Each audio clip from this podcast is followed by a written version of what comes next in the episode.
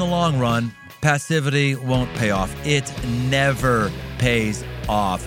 If you want a life of meaning and transcendence, you're going to have to move. Aggression doesn't have to be toxic or damaging. Healthy aggression risks, it builds new things, it breaks through barriers. It's the key to living a life that matters. I'm Brian Tome, and this is The Aggressive Life.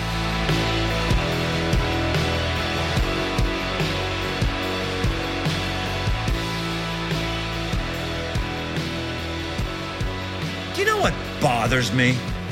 The thing I'm thinking right now, what really bothers me is when someone believes they're gifted. Oh, he's gifted. Oh, I'm gifted. Oh, they're they're special. As if some people just have an intrinsically easier time of succeeding. And some people do. There is a there are many many studies out that show that if you are good looking, you're going to get the nod in an interview over somebody who's just as qualified but isn't as good looking. And most of us are good looking or not good looking based on some genetic factors. So th- there's something there. But we take it too far when we start to believe, well, I haven't amounted to anything in my life thus far. So therefore, I'm not going to amount to anything in the future. I do not think that just because you're successful and effective in grade school, you're going to be successful and, and, effective in high school. I do not think that just because you're successful and effective in high school, you're going to be successful and effective in college. I do not believe that just because you came out of the gates with a great job at 22, that you're going to have a career and you're going to have money in the bank and you're going to have a life well lived at age 50. I don't believe that. You and I have to believe that our best days are ahead, not because the God lottery is going to come our way and God's going to dip his little sweet sugar finger into our life and make our life better, or there's a glory cloud right around the corner. And we've got to believe that there's been character that we are forming through our own decisions. Even though we may not be having a lot of success right now or a lot of wins right now, if we're living our life right right now and doing the right things right now, there will be good things and better things ahead. There is such a thing as a late bloomer. And actually, the late bloomers are oftentimes those that bloom the longest and go the furthest. We're going to talk about that today. Eric Wood spent nine years in the National Football League, and in his career, he was named the Pro Bowl. He was honored as the Buffalo Bills Man of the Year for his philanthropic work. And in 2017, he took every single offensive snap of the entire season. He suffered crushing injuries throughout his time of playing and still found a way to keep moving forward. Today, you can find him in the sports journalism world. He also hosts his own podcast called What's Next with Eric Wood. Hey, I can't wait to get to this guy today. Welcome to the aggressive life, Eric Wood. I appreciate you having me on. Been a big fan of the show for a while. Big fan of yours. It's an honor coming on. Uh, you are you are too kind. Flattery will get you everywhere, Eric. I got to tell you, I I wish that I had this conversation back in 1982 when my football coach shifted me from tight end to center, and like I had the worst coaching staff ever. It was just like, okay, you're going to be center now. And then I was a center. So I wish I had the t- tools of the trade for you. Give us, as a center, someone's going to be a center for the first time. Maybe we have some pee wee footballers listen to us, or some people in high school have crappy coaches like I do. Give me, give me like two or three things. If you're a center, here's the key. Yeah, I actually made a transition in high school from tight end to tackle, and then at the University of Louisville ended up being a center. But, you know, the center controls the line of scrimmage. And so you're making all the calls. And, and that's generally when you get a little bit later in your football career. But your snaps have got to be perfect every play on a football field starts with the snap, and that's got to be perfect. And you take it for granted. It's like guys shooting free throws. Um, you just expect them to go in, and when they don't, it's it's a catastrophe. Even bigger in football when the ball hits the ground. Uh, so the snap's got to be perfect. But but like any offensive lineman, number one or the the top qualities attributes: smart, tough, and available. Yeah, I have a friend of mine who says that the three A's are available, affable, and able. I think we all need our little metrics that tells us how, how to get ahead in life. I, I didn't have the we weren't doing the shotgun back in high school in 1983. It was just good old school quarterback having his hands at my rear. Took a little time to get used to that. But uh, no well, the one thing I found was, um, and, and, I just kind of discovered this on my own. Tell me if this is the right technique or not. I found the key for me was taking the first step simultaneously to hiking the ball. Is that right technique or wrong technique? No, that's 100% right. And, and often when I see young kids trying to play the center position, uh, it's not muscle memory yet to snap the football and move at the same time. And if you cannot do that, uh, you will not last the position very long. I, I also found it was it was next to po- impossible for me to dr- do a drive block on somebody. When I was a tight end, I could drive block on somebody but in center, I just found myself, or I just gotta, I just gotta get in front of the guy, unless it's a crackdown block on a tackle, I can hit his hip. He doesn't even see me coming. Is that generally true, or was I just not good enough to drive block as a center? No, as a center, you start the play with one hand between your legs. So a lot of it's positioning your head and your offhand um, to try and just get some type of leverage to where you're not going to get blown up. And you know, there was games in college where we'd play an inferior opponent, and maybe you have a few highlight blocks, I'll call them, um, in, in those types of games. But when you get to the NFL a stalemate is a win in any position across the line of scrimmage, especially at center. Wow. That's deep right there. A stalemate is a win. I, I think that kind of relates to life. Sometimes we feel like if I'm not taking massive strides and going forward, then somehow uh, I'm not going forward. You're right. I, I, just go through my own mind. Like a lot of times, it's like sometimes good enough is just good enough. That almost sounds awful to say on the on the aggressive life, but I think there's some lessons there for life. No doubt. And when you're an offensive lineman, if you're trying to crush people and move them off the ball, it, there's there's going to be times where you're going to whiff. Especially as you get older in your career, defensive lineman gets so much better. You have to be under control at all times. So going for those big, as I called them, highlight blocks, sometimes can leave you in big trouble as opposed to just being consistent on a play by play, snap by snap journey and then relating it back to life, like you said, maybe that's the key. Maybe not taking these big swings for the fences, whether it's business, your faith walk, whether it's your athletic career, maybe it's just day in and day out consistency that gets the job done in the end. Dude, you're dropping truth bombs on us. Highlight blocks, going for those things where someone goes on their back. I, man, I, the, the number of people I know who've just tanked their life because they want to hit a home run every single time instead of just just just a base hit. But yet you you were able to hit a home run with your career. I mean, of all the thousands of people who you know suit up in pee wee football or junior high or JV or varsity, you're one of the very few that went to the NFL had some success. Was there was there anything that you can remember doing or thinking when you were 13, 14, 15 that you think were keys to helping you get to the next level? You know, I was fortunate to play at, at, a good program growing up, and I learned a lot of lessons. had had unbelievable opportunities coaching, uh, but I didn't even start as a junior on our football team, our state, our first state championship team, which I'm often reminded by buddies, and, and, and I'm fine with that. I take a lot of pride in that. I was I was our second tight end, so I saw the field, but I wasn't a full time starter.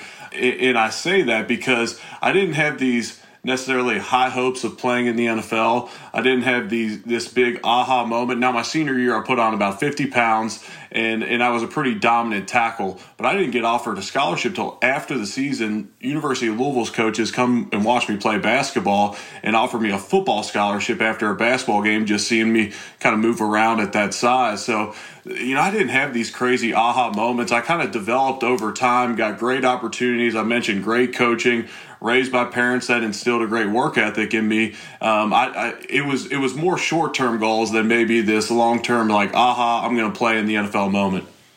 Well, you just mentioned something that's been a fascinating topic I've been researching and reflecting on a lot lately. It's it's the idea of being a late bloomer. You you talked about in uh, as a junior you weren't starting. I mean, we wouldn't think that someone who's not starting as a junior would actually go on to make the Pro Bowl in the NFL. But I think there's this there, there's this sort of brainwashing in our culture that unless you you know are hitting the select teams when you're when you're really really young, unless you're getting straight A's when you're in fifth grade, your life is your life is not going to be all all it is. And I'll tell you, for me. Uh, I, was a late bloomer. I, I, didn't start getting my stuff together until about I was about 28, wow. 29 there was there was zero zero that was commendable about my life. Everything I tried, left and right, was frustrating for me. Everything I tried, I was like low man the totem pole, or at least fourth or fifth or something like that. Same as you in high school. I, I didn't start until I was a senior, and it was a crappy team. I, it wasn't Elder, you know, it was it was a crappy team in Pittsburgh, and I, I find that fascinating today that that so many of us are just giving up on dreams. We, we're, we're settling for a low view of our potential only because we haven't bloomed early. Yeah, yeah, I, I, agree with that 100%. And, and I have this conversation with so many pro athletes on my podcast all the guys I talked to, they played all the sports as a kid. They didn't specialize in one thing. A lot of them were late bloomers. I, I trained with Clay Matthews for the combine, and we were picked in consecutive picks in the draft. Both were at the Pro Bowl together, and neither of us started as a junior um, in high school. And, and this wow. is Bruce Matthews' son.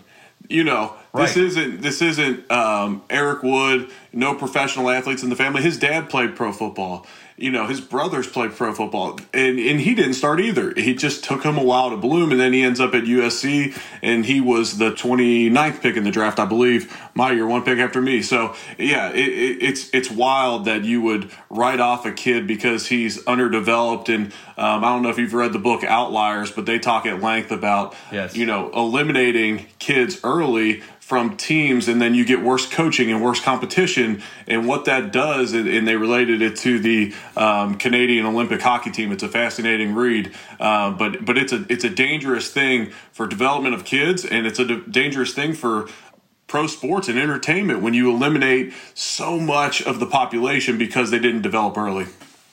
Well, that's one of the uh, things I've come across in this whole late blooming study and reflection I'm, I'm doing. Is one of the theories is that when you're a late bloomer, you have not had a lot of uh, maybe natural talent, quote unquote natural talent, and you've had to reach deep into something you didn't have. You had to learn to deal with failure. You've had to learn to overcome obstacles as opposed to here I am and I have this amazing hand-eye coordination to hit a ball. There's this there's there, there's there's something in the growth. There's something in the struggle, and I think that's what my vision for this podcast is. Is I want people to struggle. I, I, want people to, to go through difficulty. And unless we embrace this value of aggressiveness, of I, need I should be pushing, I should be going forward, versus, oh, I just got, I hit the, I the gene lottery and everything's easy for me. Unless we embrace this value, we're never going to ultimately reach our potential or see God do in us what he could actually do in us. I, I, agree with that 100%. And, and people that are late bloomers, you learn that work ethic. You've learned how to push through um, you know, you walk into an NFL locker room, and even the first round of the draft, half of the first round picks were from the SEC, and I would argue the other half were from either Ohio State or Clemson, and there was a couple, at least one, maybe two from USC. So you have all these blue bloods. You walk into an NFL locker room, it's one double A school, it's MAC school, it's AAC school, and there's there's a number of blue chip prospects, but there are so many people that developed late. But you know what? They're smart they're tough. They will not allow themselves to not make the team. And when you have 90 guys fighting for 53 spots and you got four weeks of training camp and preseason games to do it, it's the tough guys that are going to show up at the end. It's the ones that know their plays and that are reliable because that's who the coaches want to put on the field on Sundays to defend their job, to keep their families in that city, to keep their kids at that same school, they got to have guys they can rely on. And to your point, I would argue a lot of times it's the late bloomers that have developed those reliable traits or aspects about their character that keep this them there. fascinating. Are, are, we all know that the SEC and the schools you mentioned, I mean, they dominate on draft day. Are, are you saying that if you went to a, a, a winning locker room where there were six, seven, eight year long starters, that those people would not be disproportionately SEC? I would bet um, throughout a locker room, if you looked around and if you replaced nameplates with either conferences or if you just replaced it with um, school names, you'd be amazed by the diversity in there as opposed to what you see in the first round. And, a lot of right. the, what you see in the first round are these guys, and these are guys are the early bloomers. They got scholarships to the big SEC schools when they were 15, 16, 17 years old. And so they developed early. They left for the pros early. Well, now they're 21 years old. Who know who knows what they're going to be like at 25? But then you got right. the, but but then there's there's a number of other guys um, that are coming in, still developing, still working on their craft, and, and they'll bypass those guys um, a lot of times. That's really fascinating because I just in my own mind I go through okay who's the who's who in the NFL I think of. Well, obviously Tom Brady. Nope, he was Michigan, not ACC, Ohio State, whatever. Um, just just the ones I'm going through. Yeah, they, they don't have that pedigree. Wow, we, we probably should stop right now because you've already given me something to chew, to chew on. This is this is good stuff. But we also see this in high school. I think. I think um, when I go to my uh, most depressing times for me is when I went to my high school reunion, which is why I stopped going at year ten. Like I'm never going to one of those freaking things again. Never, ever, ever, ever, ever. Because all the people who were the stars in high school, all the people who were the popular ones in high school, ended up not figuring it out by year 10 and it just got worse and worse. And i think that's another theory of you were an early bloomer. You hit the you hit the dna lottery and you never learned to manage your life. You never learned to do the things you didn't want to do. And um, i think it's a big big big lesson for us today. Yeah absolutely. I love that all right so uh, we're all sick of talking the coronavirus but i, I just got to do it i want to get back on football and all that kind of stuff but man do you, do you really think it's possible that that we don't have an NFL season this year? Do you think that's possible? Uh, I've been strictly instructed by bosses within the NFL and ESPN to not speculate on this. And at this point, there's a bunch of scenarios out there. They're prepared to move forward as soon as it, it's healthy enough to do so or, or it's deemed healthy enough to do so. I can't imagine there would be no NFL games this year. It's hard for me to imagine some of these small towns that rely on so much money coming from college football to survive without college football, the economic effect would probably be a lot worse than the actual effect of the coronavirus if at risk individuals stayed away from the stadium, which they likely need to do for a while, anyways, whether this lifts or not. Um, so, yes, it would, it would be hard for me to imagine no NFL season this year. Yeah, man crazy, crazy times. Well, who knows what kind of great players we could see this year that we might not even see. But you played nine, nine seasons. That that that's an eternity in the NFL. Not just to get to the NFL as elite, but to stick around for nine years. When I think the average career length is like three years, nine years. I think that's actually more impressive, Eric, than you actually getting to the NFL. You you stuck around for nine years that's like longevity, endurance. Was it was there anything that you were able to do to last that long? A, number of things, and and honestly, I was so blessed to play the entire time with one organization, and I played for seven head coaches in nine years. Two were interims, but there was a lot of turnover. So to, there was only two of us during that time frame that were with the Bills the entire time. Me and our defensive tackle Kyle Williams. Um, and sometimes it's easier for me to brag on Kyle and what made him be able to stick around than it is to talk about myself. But, you know, it's showing up for work every single day and being a pro. And that can be defined in a number of different ways. But acting like a professional each and every day, handling your business on the field because the NFL is truly a business. And if you're not handling your business on the field, they will ship you out. They'll get the next guy in there, pouring into others in the organization and identifying yourself as a leader. Um, year four or five in my career, I, start, I started becoming a captain for the Buffalo Bills.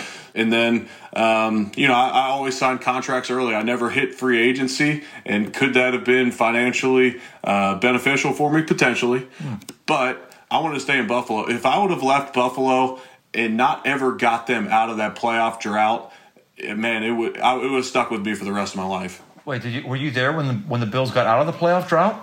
I was. I, my favorite football memory um, was when we beat Miami down in Miami in 2017, and we go into the locker room and there was three four o'clock games, and and the Cincinnati fans will will likely remember this we go in the locker room and we watch Andy Dalton throw a touchdown pass to Tyler Boyd, I believe, in overtime to beat the Baltimore Ravens. And, and the Bengals, my hometown team, sends sends the Bills to the playoffs, and we break our 17 year playoff drought. That's amazing, utterly amazing. So you you break the playoff drought.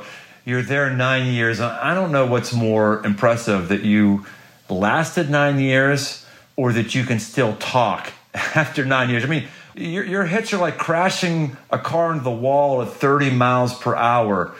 It sounds brutal. Does every does every hit feel like it's that brutal? No, honestly, a lot of the hits you feel on the football field, you don't you you hardly feel it. You you remember this from playing growing up when your adrenaline's going, you just don't feel it like you would if if your adrenaline wasn't going. I mean, I've had my son or my daughter who are four and two. I've had them pinch me or something, and I say ow. And I never say ow on a football field. And so when your adrenaline's going, you don't feel it. But uh, there's a lot of Monday mornings you wake up and, and you definitely feel like you got hit by a car the previous day. And then um, I went through a number of injuries throughout my NFL career that were a long rehab process coming back and um, not a ton of fun. Do you have any concerns about long term health to your brain coming out of that? I do honestly, um, and and I don't have any debilitating effects right now. Still feel sharp, feel sharper than I ever have. But um, I have, and and I went and saw a guy named Dr. Daniel Amen. He has clinics around the country, and I got some brain scans done. There was some concern about blood flow to certain areas that could that could lead to what they call a smoldering effect. You know, you take all these head collisions, and then at in your 50s you you start to develop some early dementia and it's just uh, kind of a smoldering effect. So i went through a six month kind of brain rehab program with them. And like i said it wasn't it wasn't like my wife said hey you need to go see him. I had just heard him on a few podcasts and thought man i'm going to go talk to this guy. And after six months of um, using his supplement program and then hyperbaric oxygen treatments there was way better blood flow to those areas, a way improved uh, brain scan. And so I've continued those, and hopefully in a few years from now, I'll be able to continue that rehab process. But there's a thing called neuroplasticity, and they're figuring out now that your brain, until the day you die, can either be improving or going in the wrong direction. And, and you can mm. control that with lifestyle choices and not taking hits to the head and hyperbaric oxygen, and as well as thinking gratifying thoughts and, and, and working your thought patterns and all that can, can affect your brain as well. So you, you did the program and you with your own eyeballs can see your brain before and after and you can see a difference. Yeah, definitely. And they, they use what's called a SPECT scan, and, and it makes it a lot. It's a lot easier to read than maybe an MRI. It's like a almost like a rainbowed colored 3D image of a brain that you can kind of move around at, at, your will. And then there's black spots where there's lack of blood flow, and it's it's uh it's it's almost alarming when you see it the first time, um, and then but then you could compare it to others that were dramatically worse than yours and realize you're not in the worst position possible. I, I always find it fascinating, Eric, when science comes along is, and says something that is in the Bible. Like one of my key verses I, I reflect on regularly is the book of Proverbs. It says, As a man thinketh, so is he. You know, we, we, can, we can control our thoughts, and our thoughts actually create our reality, and scientifically, actually create our brain chemistry. The Bible also says taking every thought captive. I just find that like so many people, so many of us are just victims. Like, oh, this is just the way I am. Oh, this is just the way I feel. Oh, this is just the way I think. Well, is it the way you want to think? Is it the way you want to feel? Is it the way you want to be long term? You, you don't have to play with the cards that you're dealt. You, you could turn them in and get some new ones. You can actually take control of your life. Yeah, I love it. And, and, that's something I've been preaching to people during this COVID 19 time. And, you know, right now, me and my family are healthy and we've been affected by it, but there's, there's so many people that have been affected worse. I've heard uh, recently someone said, we're all in the same boat, but we're not necessarily all facing the same storm. And, and that was pretty convicting to me. But, you know, I have buddies that are losing their small businesses. I have buddies that, you know have have been losing loved ones and and they're just so overwhelmed by this time right now. And i tell them what are you doing to pour into yourself daily? What's your morning look like? How are you controlling your thought processes to set yourself up for success? And to your point as a man thinketh so he become. There are so many powerful visualization tools. There are so many scientific studies on the power of visualization and and thinking something into existence in your life I know it sounds it sounds really weird and flaky, but no, it's it's the truth. If you're if you're convinced that you're going to lose, then you're going to lose. If you're convinced that you're going to be depressed, you're you're going to be depressed. It's a that, that's a big deal. So you you've been able to use that visualization to be able to impact your physical brain. That's that that's pretty impressive. Um, do, do you think like this stuff that you're dealing with, Eric? How much of the discipline you learn to be a top-notch athlete, how much of those those skills or those disciplines translate in your regular life? Like if you were just to pick up financial consulting, do you think that the discipline you've learned would be impacting that career? Yeah, I think it could, and, and, a lot of things with professional sports translate to business. And I've I've gotten into a little bit of keynote speaking and whatnot, and there's so much that when you go um, in ways of preparation, how we prepared for games is how you should prepare for a call or a meeting or whatever it may be. And my, my same approach to each day, where every day I walked in the door and I had to be my best or my job was on the line, that translates to business. And there's so many uh, correlations there. And, and, in my personal life, um, I see it all the time. And, and, I will say this one of the hardest things to transition out of the NFL was the lack of structure and routine. So I, I've tried to get myself, even if my days don't look like a normal nine to five, my wife would tell you I, am anything but bored. Um, but to get in a routine, to create a schedule, and to stay on that pattern has been has been extremely valuable for me. And um, I mentioned the injuries I've had. Um, in, in, 2009, I broke my leg in half, did the Joe Theismann. In 2010, I did a high ankle sprain, got surgery after the season. 2011, I did ACL, PCL, lateral meniscus. 2012, MCL, broke my leg on Monday Night Football in 2016, and then I had my career-ending neck injury in 2017. Jeez. Well, the other the other day, just comparing that to real life, the other day, my one, one day I had this hangnail. One day, like I had this ingrown toenail. It really hurt me. Exactly, and those do hurt, no doubt. Uh, but but but my daughter fell off her scooter head first the other day, uh, no helmet on, scraped up her face and her, her hand a little bit. But then she got back on it and went down the same hill in the same day. And I said, Baby, I am so proud of you. You know why? Because there were so many times when I broke my leg, and the first, the next time I went out on the football field, all I could think about was, man, there's a lot of bodies on the ground right now. Who's to be the next one to fall on my legs? But you keep playing, you push through, and then eventually you get over it. And she immediately hopped back on. and made me so proud. And it's like you relate so many things to sports, and and, and this is if if you stop playing sports after high school, you always relate things back to teamwork and pushing through and competing in whatever it may be.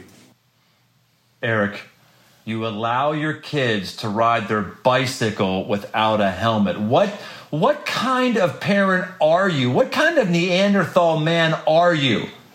Hey, we, we do now have uh, two brand new helmets, uh, courtesy courtesy of Amazon.com. Um, those showed up yesterday morning. Uh, you know, that's I, not the answer I was looking for. That's not the answer well, I was looking for. Well, I've read I've read your book, Five Marks of a Man. One of my favorite books is Wild at Heart. Um, I listened to your podcast, and, and, I knew where you're going with that. But um, you know, it, it's valuable for kids to fall to get muddy, to have scrapes. It's terrible to say, but to get hurt, to get some bumps and bruises, yes, that molds them. You can't keep these kids coddled, yes. and, and, as an adult, you can't live your life sitting in a cubicle and and and whether the outdoors is riding a motorcycle and camping like you, or I like to I like to golf. It's a non-contact sport, and I get out there and compete. And you know, I I don't get out on the golf course to drink twelve beers like some people do. Like I want to get out there and compete. If it's worth playing, it's worth winning. Absolutely. I, I, I, I just know that I just I'm pro helmets, sort of. When I ride my motorcycle and I'm going 90 miles an hour, I have a helmet on. Um, that, that's fine. Doesn't doesn't diminish my my thing. I do that, but I just I like to pick at that every once in a while because I do think it's a, a sign of the passivity of our culture. I think it's a sign of the fear of our culture. I think it's a sign of us being so concerned about what might happen if I make an aggressive move that if I don't have a insurance policy or a helmet or a safety plan or whatever that you know I can't do it. And I, I, just see too many people's lives are mobile. For me, the helmet, the helmet, and if you, by the way, if you're a parent, you want to put a helmet on your kid, that's okay. That's okay. I'm, I'm, I'm not saying you're a really an awful parent. I'm just trying to push us a little bit, guys. I'm trying to push us because I think we're buying into a a lie of safety that will not get our lives where it needs to go. And I'm with you, brother, about the broken arms, all that stuff. I, I think all my kids, I got three of them, all my kids together their youngest one's 21. One broken arm between all my kids together. I, I had two broken arms and a broken finger by third grade. That was that was just broken bones. I I do feel like there's something in endurance of us getting hurt and taking risks. Yeah, absolutely. And you learn how to persevere through those times. And and you get past it once, and then the next situation you're in um, doesn't seem nearly as bad. There's there's you know a lot of studies around normalizing discomfort you know waking up and taking a cold shower which sucks. I don't like to take a cold shower in the morning but when you get used to being uncomfortable when you're used to persevering through things it'll show up in other places in your life. And i don't want to get too far down a rabbit hole but when you persevere through an injury, when you're a kid and you learn to scrape yourself and you don't get up and you don't make a team, but your dad makes you go out and play the sport anyways. When you do stuff like that, maybe your marriage lasts longer. Maybe you don't give up as a dad, a husband. Maybe you don't give up on your business as quick. And maybe it correlates to a whole lot more than we give it credit for. All right, Eric, we're going to go into the lightning round. This is the round where I, I say something and you answer it as quick as possible. Are you up for the challenge? Let's do it. All right, we're going to check how that uh, how that brain rehab is going for you because if you can't get great answers, we know you got to go back and do more barometric pressure. So there, there's there's a little there's a little slash insult and challenge for you. Can you handle it? Sounds good. All right, here we go. The draft just happened last weekend. Who came out on top? Uh, man, I want to say the Buffalo Bills. Um, secretly, uh, I'm hoping for the Bengals get Burrow. Hopefully, that'll be the, the savior for the franchise. All right assuming the NFL season, assuming, assuming there is one, which teams do you foresee doing well this year? Man, this this seems uh, uninspiring, but I'll say the Tampa Bay Buccaneers with Tom Brady and the cast of crew they got down there. Um, I'm not just saying this because I work with the Buffalo Bills still. Um, the Buffalo Bills have a tremendous core of talent. I can't imagine the Kansas City Chiefs taking that big of a step back. And then in the NFC, another NFC South team. I like the Saints. Hmm. All right. Defensive lineman you didn't want to go up against. Any defensive lineman in a contract year. and that's a fact, period. Fascinating. All right. Um, favorite football memory? I, mentioned it earlier when the Bills went to the playoffs and, and, the Bengals sent us in there. That wasn't an on field moment. In 2011, we started really hot to the season. We made it to 3 0 and beat the Patriots at home, which was a ton of fun as well. Other than yourself, greatest center of all time? Wow, that's a great question. Um, I'll say the late Kent Hull. I've, I've gotten to see a lot of film on his. Uh, he's passed. I've become buddies with his son now, but he, he was he was the anchor on all those Bills Super Bowl teams. And if you ask Jim Kelly who the MVP was, a lot of them will say Kent Hull. Fascinating. I was thinking you were going to say Dermontti Dawson, know, Mike Webster, but yeah, Dermontti Dawson. Yeah, all great candidates. Um, I, I gave you another Homer answer though. You, you are you are a Bills guy. Like every, you know what? It's, you're, you're you're like asking a kid in Sunday school any question. You ask a kid in Sunday school what uh what, what what's got a brushy tail and eats nuts, and they go uh, Jesus. No, no, it's a squirrel. It's a squirrel. Every answer does not have to be the Buffalo Bills, Eric.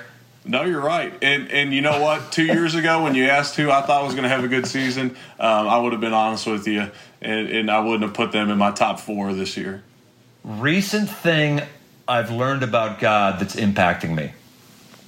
Man, in the current COVID 19 situation, that God's in control. And I was supposed to be out of town for five weeks and part work, part pleasure, vacation with the family. And I got hunkered down in Louisville and didn't miss my Christian gratitude journal one time, didn't miss my Bible reading one time in the morning. I had no excuses, and the consistency from that was tremendous for me. All right, I'm going to give you. I don't, I don't think I've ever done this on the aggressive life before, Eric. But I'm gonna, I'm gonna, I'm gonna do this right now. And, and if it doesn't go well, I'll just edit it out. Okay, so no pressure. but uh, you know, one of the things I don't like about my job, I'm a pastor by day, is that anything I say about faith or Jesus anything I say, hey, this is the way we need to be living our life. God wants this, or the Bible says. I, I, there's this kind of cloud that people have of, well, yeah, well, you know, you have to say that you're a pastor. Oh, yeah, well, you you know, you went to cemetery, excuse me, seminary. You went there. You you you have to believe those things. There's kind of like you're not normal guy, so therefore I take some of your opinions with a grain of salt. When I get someone like you on, you just just happen to mention your journal, talk with God every day. We got we got normal flesh and blood, manly guy here who's got a lot of experiences and a lot of stuff. Would you just kind of like articulate, pontificate? We're out of the lightning round, by the way. Just who God is to you and why it's important for you having a life that that works. Man, that's that's a great question. And, and and to your point, I didn't grow up going to church all the time. I went to Catholic schools, but we weren't sitting at Sunday Mass every morning. And when I got to college, I didn't go to church hardly at all. Um, I got introduced to, to God, a relationship with Jesus Christ in college by our FCA uh, chaplain, Chris Morgan, who showed me that um, there was more than just attending a service or a, a mass than a relationship with Jesus Christ. So, uh, God is my foundation. My my faith is my foundation. Um, I, I, have um, through this COVID nineteen deal, I'm challenging my men's group at church that I lead to do a different memory verse each and every week so that if this lasts 12 weeks, 15 weeks, if you lose your business, if you gain 15 pounds, if you drank too much, whatever it may be, you can look back at this time in your life and say, man, I memorized 12 scripture verses, this and that. And um, one of mine uh, was Matthew 7 23 and 24, talking about building your foundation on the rock. And the storms came and the streams rose and the wind blew against that house, but it did not fall because its foundation was built on rock. And I feel like these last maybe seven or eight years that that I've been having this daily walk with God, that my foundation is just so much different. And and not that our lives are perfect. You know, I've, I've dealt with serious adversity. I, you know, I, I was talking to my men's group one time about how guilty I felt because everyone had all this stuff going on in their life. And, and I just felt like I was kind of skating by. And one of my buddies looks at me and goes, You just had a career ending neck injury. I said, Yeah, but we have like financial security and I'm got the woman of my dreams at home, two healthy kids. Like, that's not a, that's not a true storm. And he was like, Oh, it is. But you, and, and that like rocked my world when he told me that. And I was like, I think I finally got a foundation built on the rock. Like it just right. clicked for me. And, um, and so for me, what that looks like is just every morning in some way, shape, or form getting into the word. And, and it's amazing what that does for me in the rest of my day. Yeah, that, that that's fantastic because you're right. We, we can think, some of us who are, who are believers can think, well, you know, memorizing the Bible is kind of like brushing my teeth. I guess I should do it, but I never enjoy when I do it. And actually, brushing our teeth, we all understand, oh, I should brush my teeth because I don't want cavities. Very few of us understand what you just articulated. Having God define our reality, have His Word, the Bible, define our mind and what we should think, and bending it around that, it makes a huge, huge difference in our day to day stability. Yeah, absolutely. And, and, just like brushing your teeth every day may not be fun, but when you go to the dentist, you don't have to deal with the pain of them doing a filling. Putting the word in every morning may allow you to not deal with those anxious thoughts, deal with severe depression, and may help Come you get now, through Eric, tough keep times. Preaching. Come on now, get on it. Get keep going. My goodness. Did you just make that illustration up? That's an amazing illustration. No, I loved it. I loved I loved how you talked. It, it hit me when you said uh, about brushing your teeth. How you do it every day because it's good for you, but it prevents that that longer hurt. You know. Yes. And and it's you know cavities. They're financial. They're time consuming. You got to clear your schedule, and then they hurt like hell. And so if I'm if I'm sitting there brushing my teeth in the morning, no, I'm not going to think about all those consequences. But when you when you memorize scripture and something comes up yeah. um, and you're able to recite it and fill your thoughts going all the way back to our original uh, discussion as a man thinketh when you fill your head each day with these truths from the bible they will show up in your life. Man that's really good. I, I just think of my own life. Every time i've gotten out of alignment with the word of god with the bible every time it brings me pain eventually. I've had sexual pain from it. I've had financial pain. I've uh, not honored my wife as I, as I should, and I get marital pain. I've been uh, at times overbearing to my children. And the Bible says, you know, don't, fathers, don't exasperate your children, don't stir your kids to anger. I've done that. and it's brought me relational tension with my kids, sometimes years later, every single time. Maybe that's where we end right now is ladies, gentlemen, if you if you want to make an aggressive move, why don't you just pick up the Bible? Go to a go to a Bible app, go to the Crossroads Church app, go to some app where the and here's the thing when you read it, do what it says. Actually do it. Not philosophize about it, but do it. Eric, you got anything else you want to leave us with today? So, um, do you remember at Man Camp? So the one with the really bad storm a couple year, about a year and a half ago or whatever. Um, Have you been to Man Camp? Do you remember me walking in with the garbage bag full of stuff? and you're like, no. So I, I literally had a black garbage bag with all my stuff in it, and you're like, man, this this dude's bringing the black garbage bag in, something or other. And my buddies were like, if he knew that you were one year removed from a nine year NFL career and you could definitely afford the nicest luggage and all that. and I was like, yeah, but that's not how I roll. Like I, I would rather just roll like this.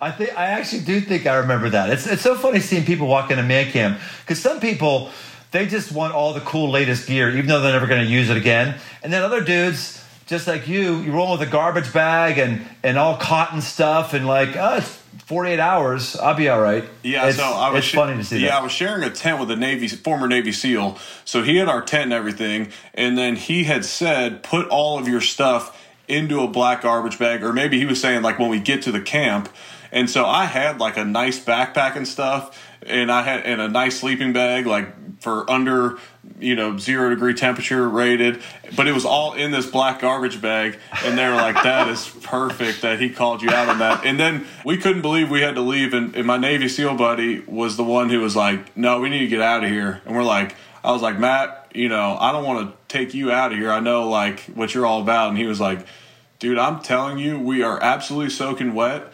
Our tent is destroyed. He's like, we're we're in for a world of hurt if we stay. That was that was a brutal, brutal night.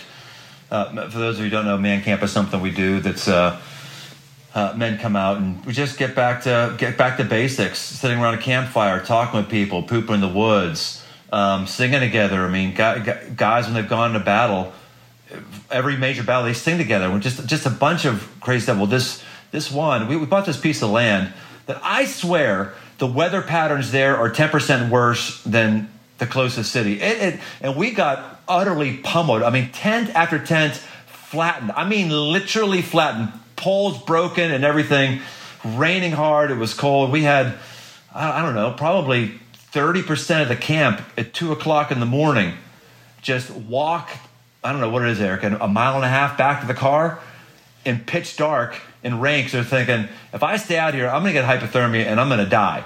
Yeah, it was intense. And I was all about just staying up all night and hanging out around a fire and taking off in the morning. Just to, I mean, we're at man camp. Let's prove our manhood.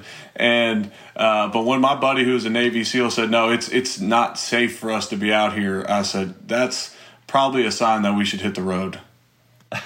that's right. Sometimes the most aggressive move is to go home. So, Eric, if someone wants to follow up with you, they want to hear more from you, they want to see what's going on with you, how can they uh, how can they engage with you?